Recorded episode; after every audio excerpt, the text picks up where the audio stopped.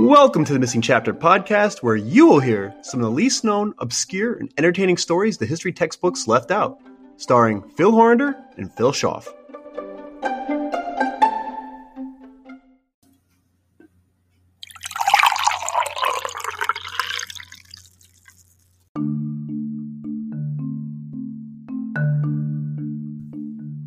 It's 1939 in Banks, Mississippi.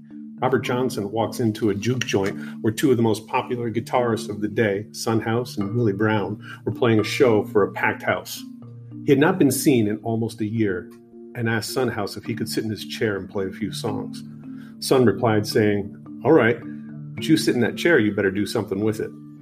Son House had heard Robert play before and had not been impressed by what he thought of as Robert's mediocre talent. Robert, a young man who was already a widower at age 19, strode up to the stage, sat down with his guitar. The audience had no idea what was going on, but what happened next started one of the most famous legends in the Mississippi, Mississippi Delta blues history and would have a profound impact on music for the next 80 plus years. Surrounded in mystery, there are only three known pictures of him and 29 recorded songs. Sadly, only eight years after that performance, he would become the inaugural member of the Macabre 27 Club.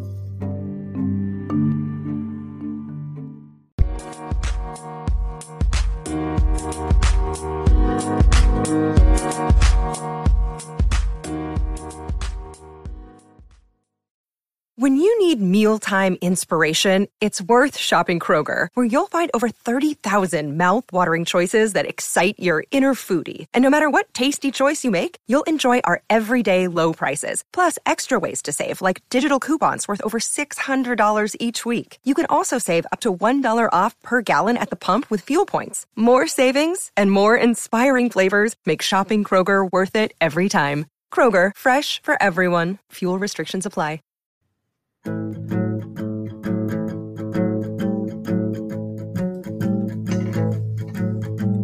everybody, this is Phil Schaff here with Phil Hornder and a special guest today, backed by popular demand, Tim Field.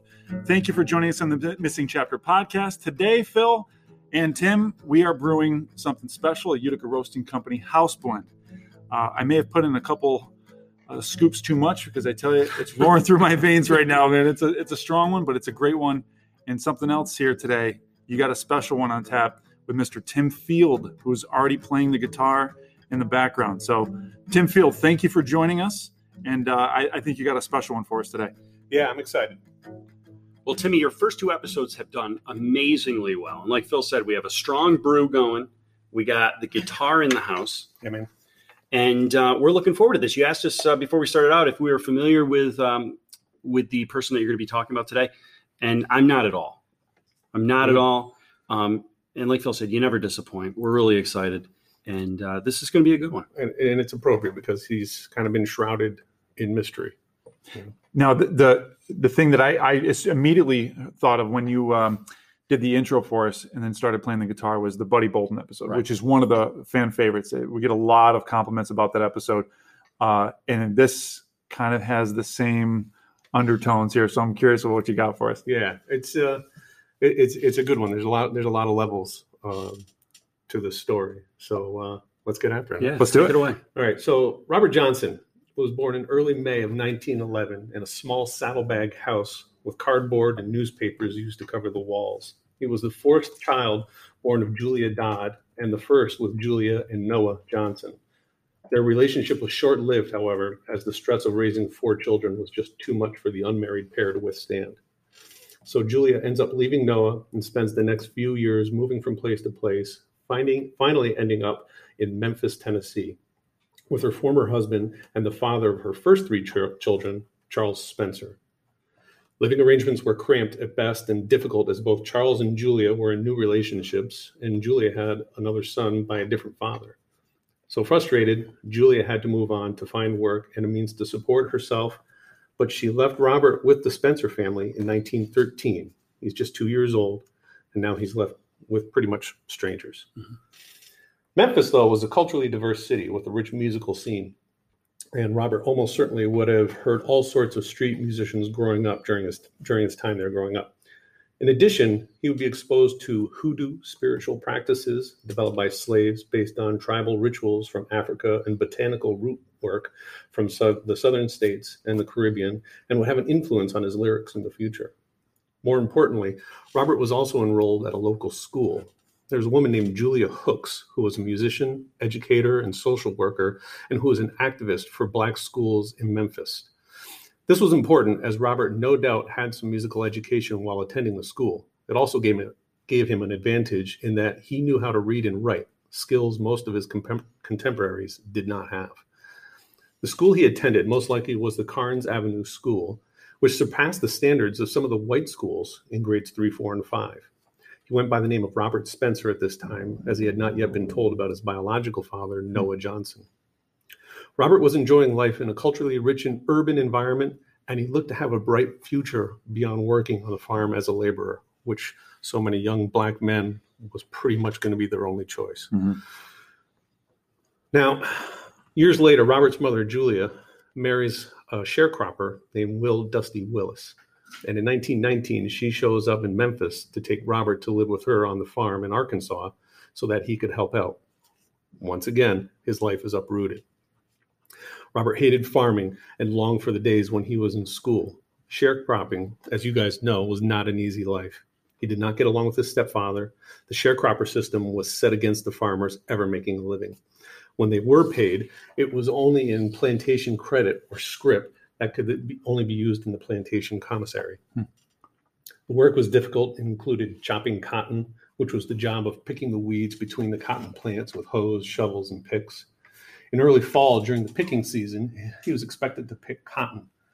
As a young boy, he was given a six foot long sack that he would have to fill. Take the full sack, filled sack to a wagon to be weighed, dumped so he could fill it again. The work went from can to can't, which simply meant early morning when you can see, all the way through to the evening when you can't see anymore.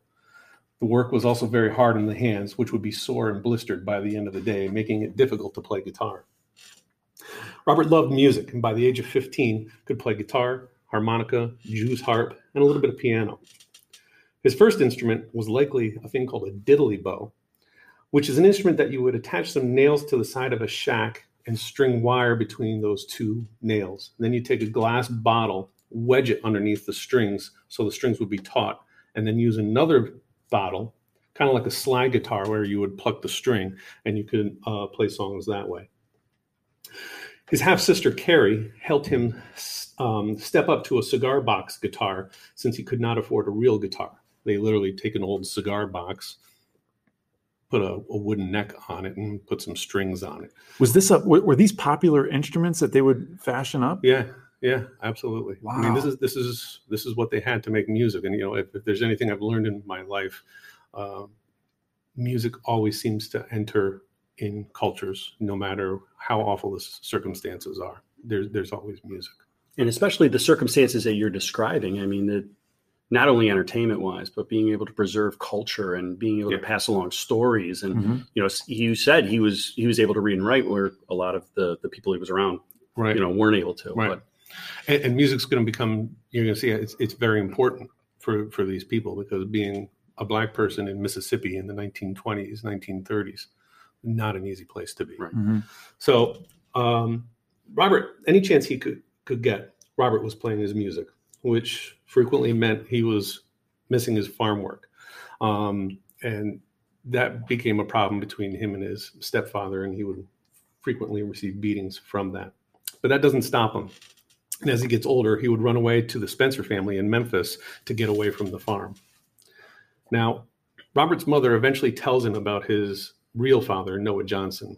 now he's confused and he goes by both names in school and by his friends. So he's known as Robert Johnson and Robert Spencer.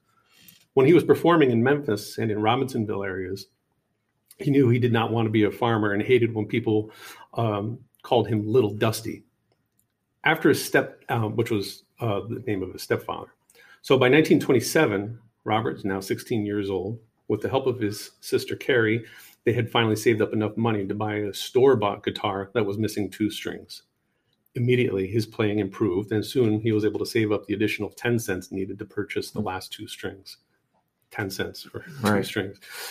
Um, but the biggest improvement came when Willie Brown, who was a very talented guitar player, moved into the Robinsonville area.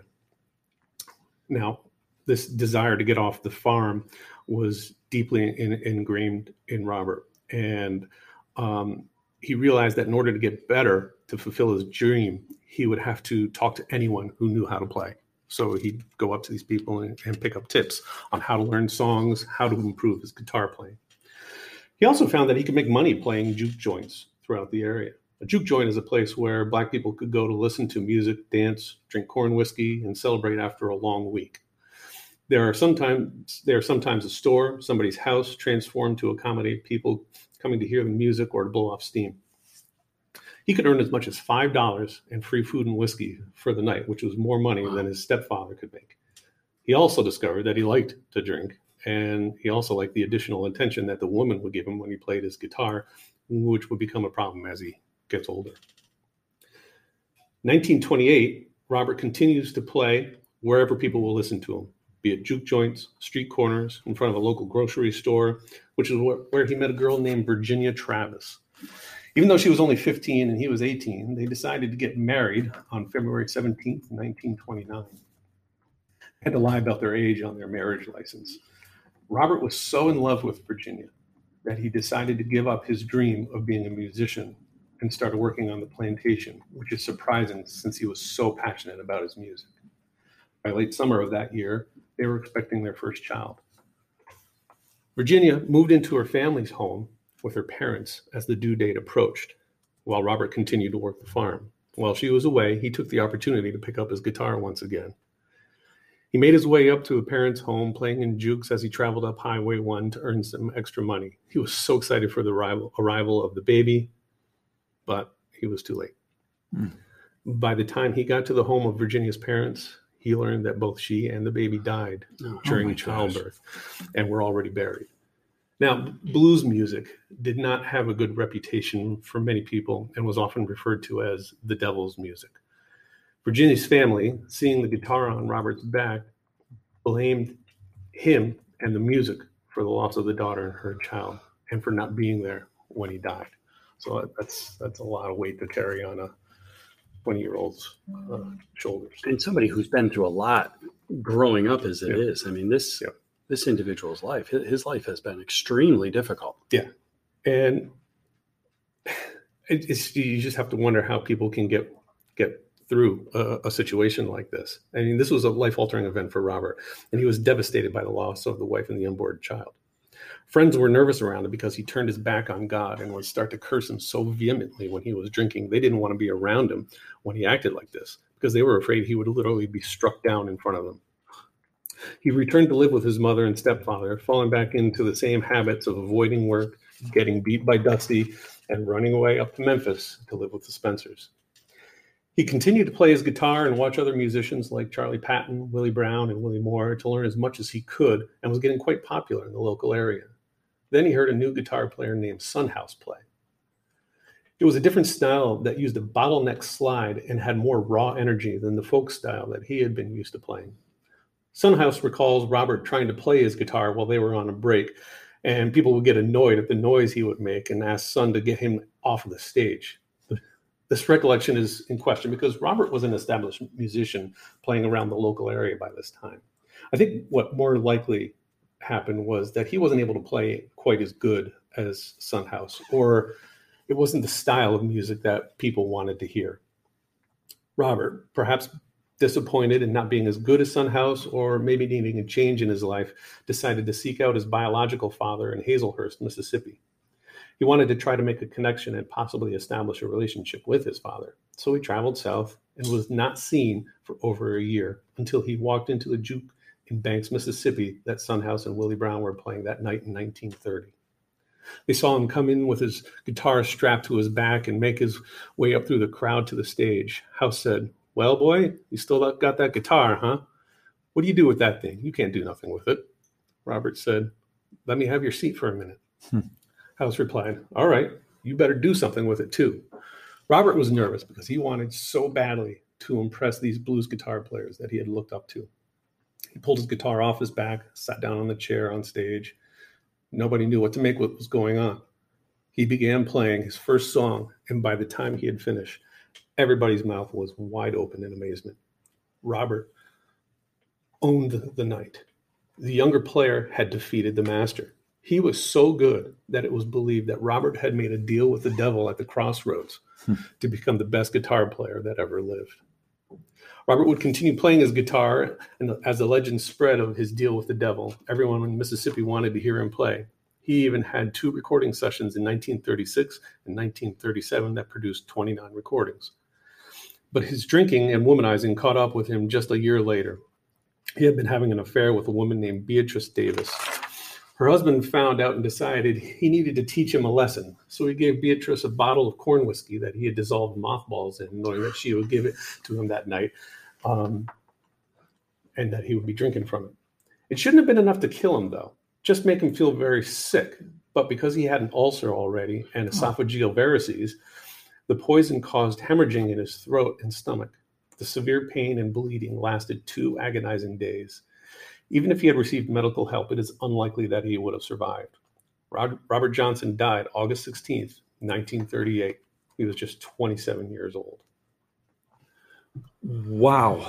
I got a lot of notes here. I, so me too. I got a lot of notes here. Phil, I'm going to let you go first. Go ahead. Well, I, I got to say, I mean, there's so many things we could pick apart about this, and I think we will. But uh, one of the first things you mentioned that really resonated with me is as you're describing some of the things that they would that they would conjure up these ideas of how to create music. Mm-hmm. And when you're when you have a life that's so rough, you always see people in history finding ways that they can outlet some of their frustrations. And for so many people, it's music. Yeah. And you see some of the best, most unbelievable lyrics, um, chords, whatever, songs be just come through uh, you know pain of people's lives yeah. and I, I see this and I, I, I don't know why but i immediately thought of jurassic park when when um, the quote was nature will find a way yes. like music music yeah. will find a way like it doesn't matter how many times you take this guitar away from me I, am going to fashion up a, a couple strings i'll save 10 cents to yep. get two more yep. you know and i it,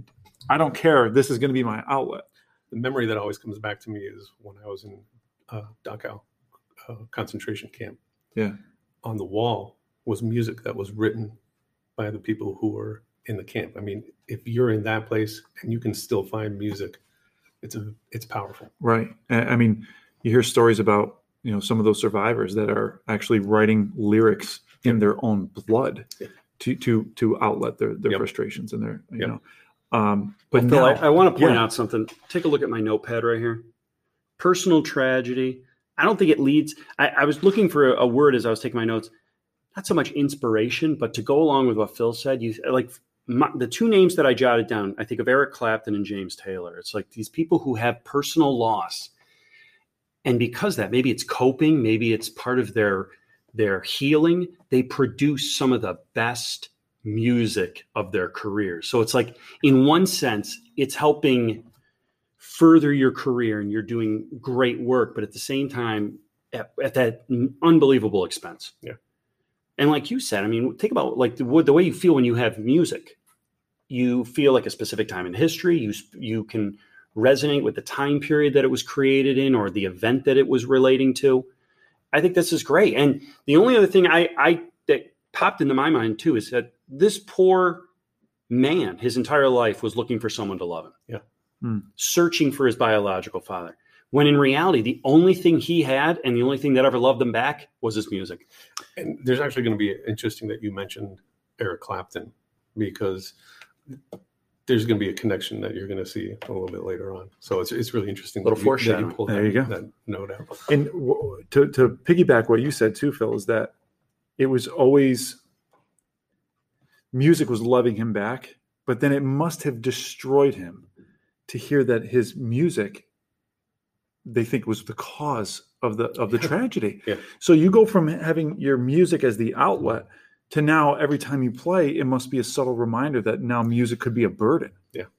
i mean th- th- that flip-flop it, it, it could change anybody's And- life And that's a, that's a huge part of playing the blues. yeah You know, it's it's, it's a real tragic art form. Mm. You know, And I think the best kind of music is always the, the music that evokes that kind of emotion, whether it's happy, sad, you know, exciting, that kind of thing. Did you come across anything in your research where he was in that year gap? yes, Okay. we're going to talk about that. I, I won't. I'll just plant that seed with the listener then, because that's you, you said the second time you mentioned. I was like, I hope he comes around to that Yeah. because I'm dying to know where he was. So here it is. The truth is that Robert Johnson didn't make a deal with the devil. He did what every musician needs to do, which is practice. Hmm. All right. When he went to look for his biological father, he was unsuccessful, but instead found a name man named Ike Zimmerman. Robert heard Ike playing, and it was the best guitar he had ever heard. So he had to find out who this was and learn everything he could. And it turns out that Ike Zimmerman and Robert worked so well together that Ike invited him to stay at his house while he mentored him. While living with the Zimmermans, Robert never used his full name and just went only by RL, Hmm. which is one reason why nobody knew where Robert was during this year. Um, remember, this is 1930 Mississippi. Not everyone had a phone in their house, so it was not like you could just send a text and say, "Hey, where are you? What are you doing?" Wherever he performed, he was simply introduced as RL. Now, before we go any further, I, I'm a music teacher, so I, I got to teach you guys a little bit about the blues, which is a really elegant art form. It's can be extremely simple and extremely complicated, and I, and I hope to show you that right now. So, first thing I'm going to play for you is a blues scale. Okay, All right. simple, just this. Okay, right. basis of rock and roll. You can do a lot with it.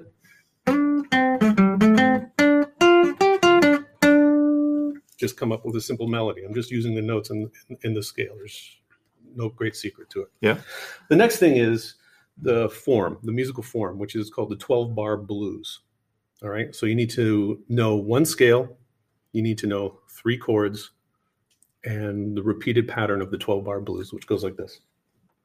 Starts with the one chord, there's a four chord and a five chord. I'll, I'll explain that in a moment. So here it is 12 bar blues in the most basic, simple form. Two, three,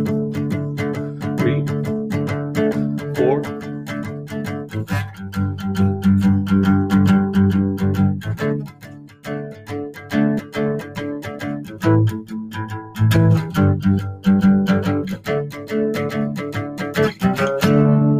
right. So that's the 12 bar blues. All right. The cool thing about that on guitar is when you learn that scale and that pattern, you can play it in all 12 keys.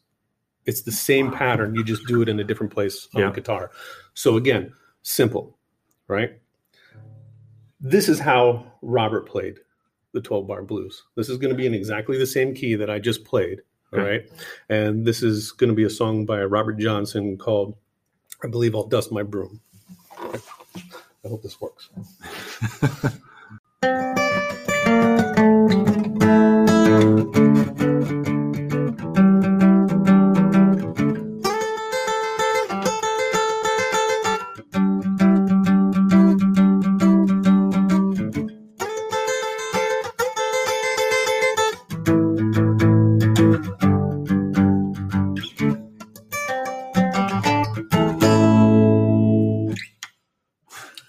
Nicely done. Well Nicely done. done. So you can see from that basic form, that was a lot different. There's a lot mm-hmm. more going on, and that's one of his more basic songs. I cannot play like Robert Robert Johnson. Well, for the listeners right now, I know you can't see this, but to watch Tim do that, your hands were going nuts. Yeah. Like the, the places you have to jump on the guitars, is, it's and that's, remarkable. that's kind of one of the advantages that Robert Johnson had. When you look at the pictures of him, you can see how long his fingers were. It was unbelievable. So And to think somebody from such meager, humble background produces this music. Do you know what I mean? It just goes to show.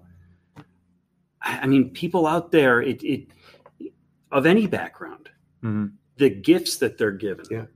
And when they realize these gifts and and they they love it and they nurture it and foster whatever skills they have, it's it's amazing. Yeah, and, and I think the really lucky people are the ones that find their gift. Yeah. Every, everybody has a gift, and and the truly lucky people are the ones that actually can and can find it. And you know what it reminds me of too is you hear of some of these. Uh, you know, as an athlete, I always think of some of these stories, but you always think of um, you know the kids that have everything have have optionless you know things that they can do you can you can do whatever you want and the options are limitless well sometimes it's the kid in the middle of the country who has nothing more to do than pick up this old rotten basketball and start shooting in the, Yes. in the driveway Yeah. and there's nothing else to do you know so then they just do it over and over and over again and then it yields results that Yeah. someone with a million options couldn't couldn't do Yeah. to get that 10,000 hours of muscle memory you have you have someone like uh, like this young gentleman who's had an extraordinarily painful life in his 27 years of existence, Yeah. but can produce something that really started with a bottle and two strings. Yes. And if you just do it over and over and over again, and because it's your passion, because it's your gift, like Phil said, Yeah. You you want to do it, and you make it happen. Yeah. because it it's something that you you absolutely love. and the impact that he's had because of that. It's it's impacted a tremendous. I mean, countless. Yeah.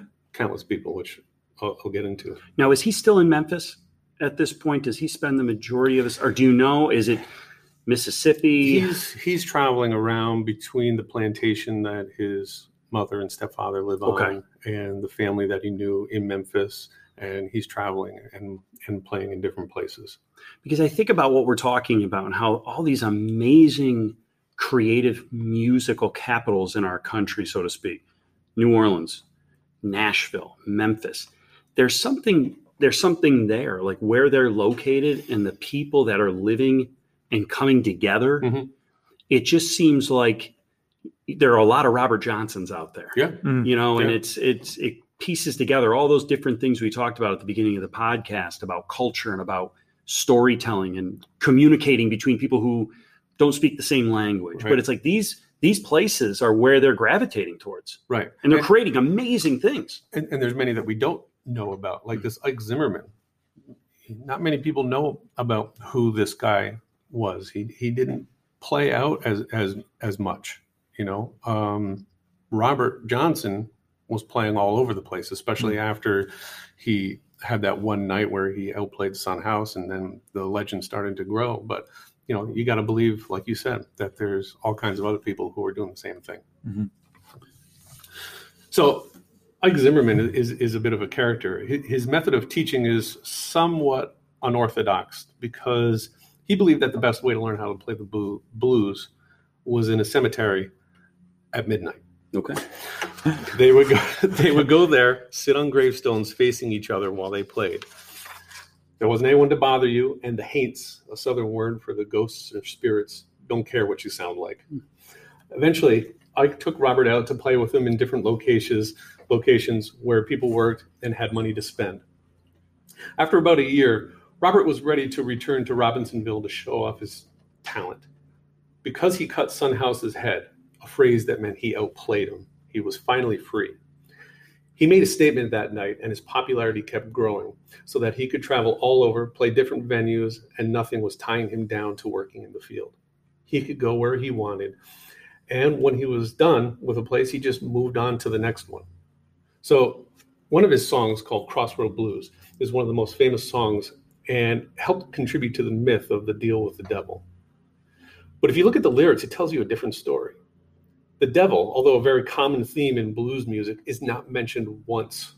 Huh. In fact, the first verse says, I went down to the cross, crossroads, fell down on my knees. I went down to the crossroads, fell down on my knees. Ask the Lord above for mercy. Take me, if you please. this sounds more like he's asking for forgiveness. Another verse says this I went down to the crossroads, tried to flag a ride. Down to the crossroads, tried to flag a ride. Nobody seemed to know me. Everybody passed me by. Now, to this, it seems like he's afraid of being alone, which is not surprising since he was left alone in a stranger's house by his mother when he was just two. Also, his dream is for everybody to know him for his guitar playing. Was he worried that he would be a failure? And in hoodoo, not voodoo, it's a little bit different. In hoodoo, crossroads are a place that was a place to contact spirits or a place to Hmm. communicate between different worlds. For blues musicians, it was also a place that you were more likely to hitch a ride to your next gig. One last interesting fact about this song is that people who knew and heard Robert perform never recall him playing the song.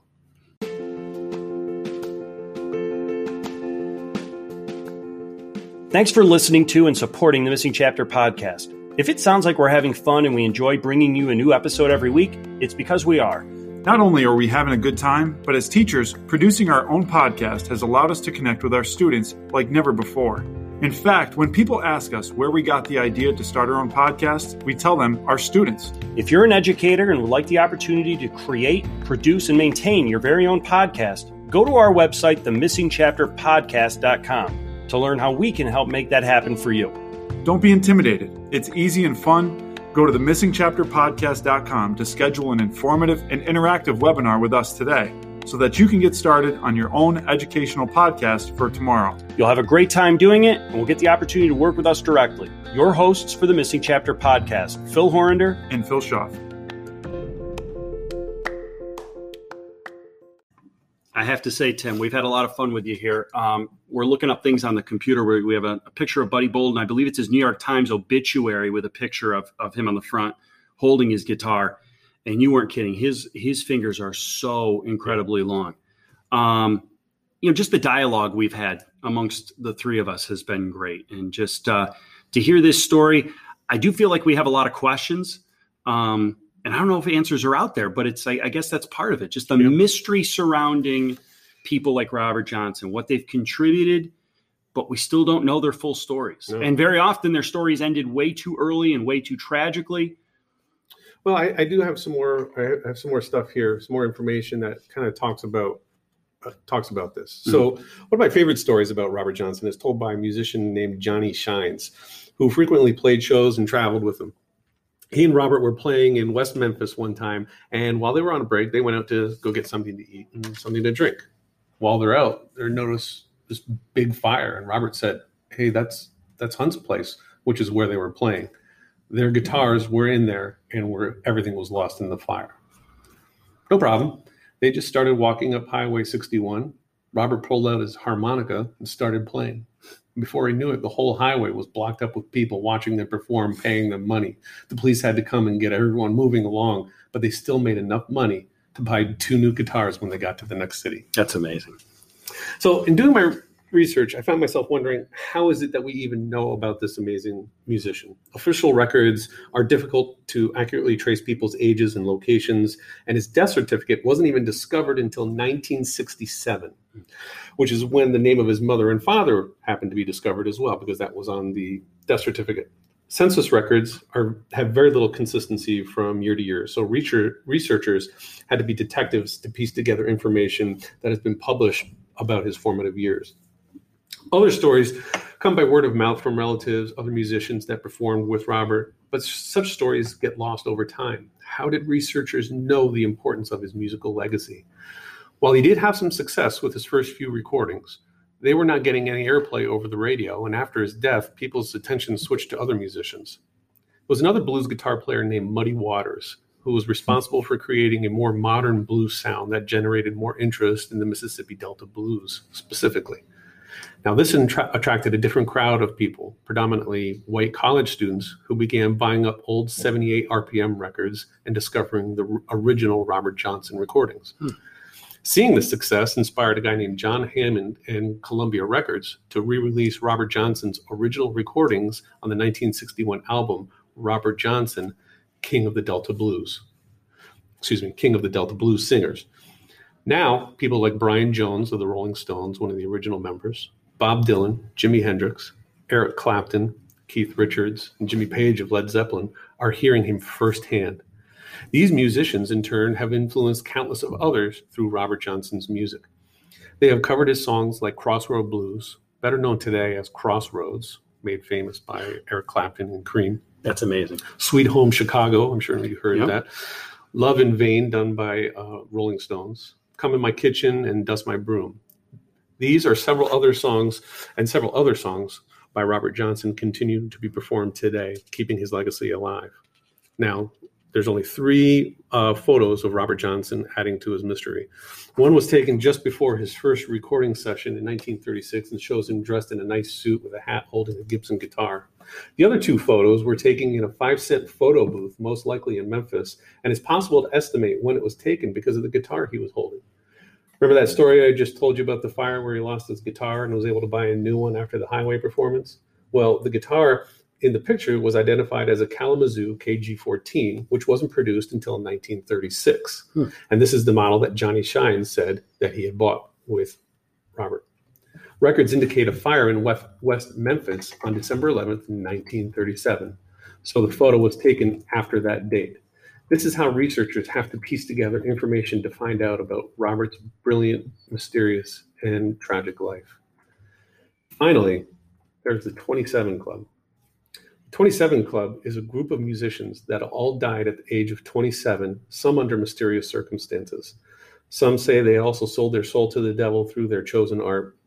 Members include Brian Jones, an original member of the Rolling Stones again, Jimi Hendrix, Jim Morrison, Janis Joplin, Amy Winehouse, and Kurt Cobain, to name a few. I never knew that. Yep. I've never recognized that coincidence. All yeah. 27. Yep. Oh yep. my gosh. All right, this was phenomenal. Yeah, now, and the the one thing I've been dying to ask, and it's probably a really poor way of asking this because I just said I'm dying to ask, but how did they actually find his death certificate?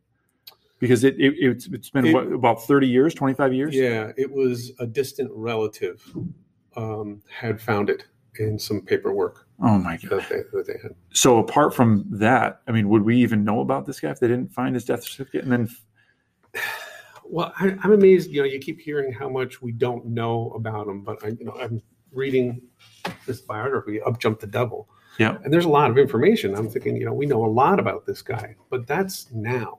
Mm. This is all very recently, like like I would say, from the 80s on, where people really started digging in and doing the research to find out about who this who this guy was and talking to people like uh, Son House, um, Johnny Shines, who played with him, lived with him, traveled with him.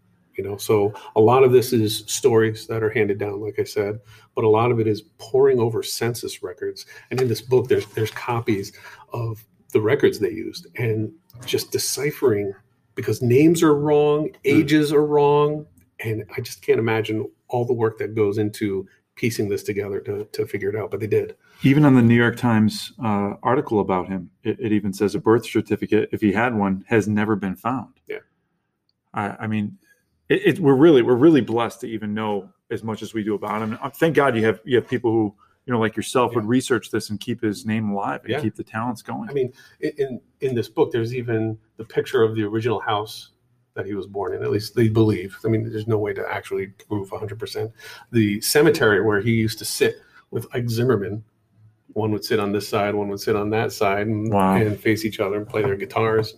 We'll have practice. to we'll have to uh, post those on social media so so the listeners can can really see what we're looking at here. Yeah, Timmy, I have to tell you that the thing I kept coming back to as I was listening to this last part was uh, a quote, um, and I'm going to paraphrase it here from Eddie Van Halen, who we recently left, and it was something to the extent of that musicians come and go, but the music will live on forever. Yeah. And this is the epitome of yeah. that. It's mm-hmm. like if you mm-hmm. produce music, you'll you'll never die. Nope. Mm-hmm. And with someone like this, I mean, how how fitting for him that he's still influencing the biggest of the big rockers yeah, today. Absolutely. And and and his style of playing was a foundation for classic rock and roll. This is this is how it developed. So as we as we close the episode, first of all, thank you. This is an incredible yeah, story. this was awesome. My pleasure. Um, secondly, what what do you want our listeners uh, taking away from the story? Uh, you know, I, I think there's a lot of history out there, and it's it's important to not lose it and to not lose the memory of these great musicians. You you can still hear all of his music on Spotify. I mean, it's it's it's a great service. Um, but listen to the music, learn it, figure out how to play play an instrument, find find your passion. You know.